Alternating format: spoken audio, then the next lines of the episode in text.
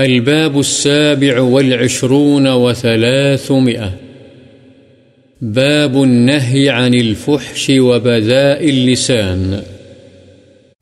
فحش کلامی اور بد زبانی سے ممانعت کا بیان۔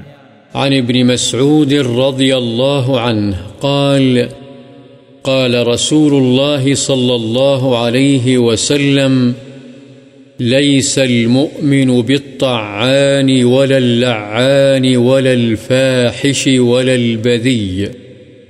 رواه الترمذي وقال حديث حسن.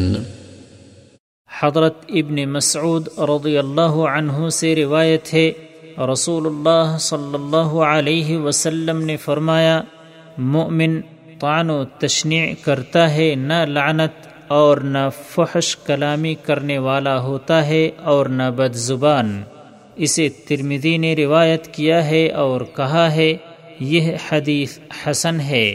وعن أنس رضي الله عنه قال قال رسول الله صلى الله عليه وسلم، ما كان الفحش في شيء إلا شانه.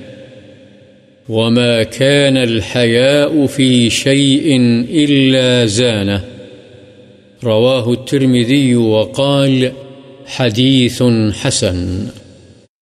حضرت انس رضی اللہ عنہ سے روایت ہے، رسول اللہ صلی اللہ علیہ وسلم نے فرمایا، جس چیز میں بےحودگی ہوگی، وہ اسے عیب دار کر دے گی، اور جس چیز میں حیا ہوگی وہ اسے خوبصورت بنا دے گی۔ اسے ترمیدی نے روایت کیا ہے اور کہا ہے، یہ حدیث حسن ہے۔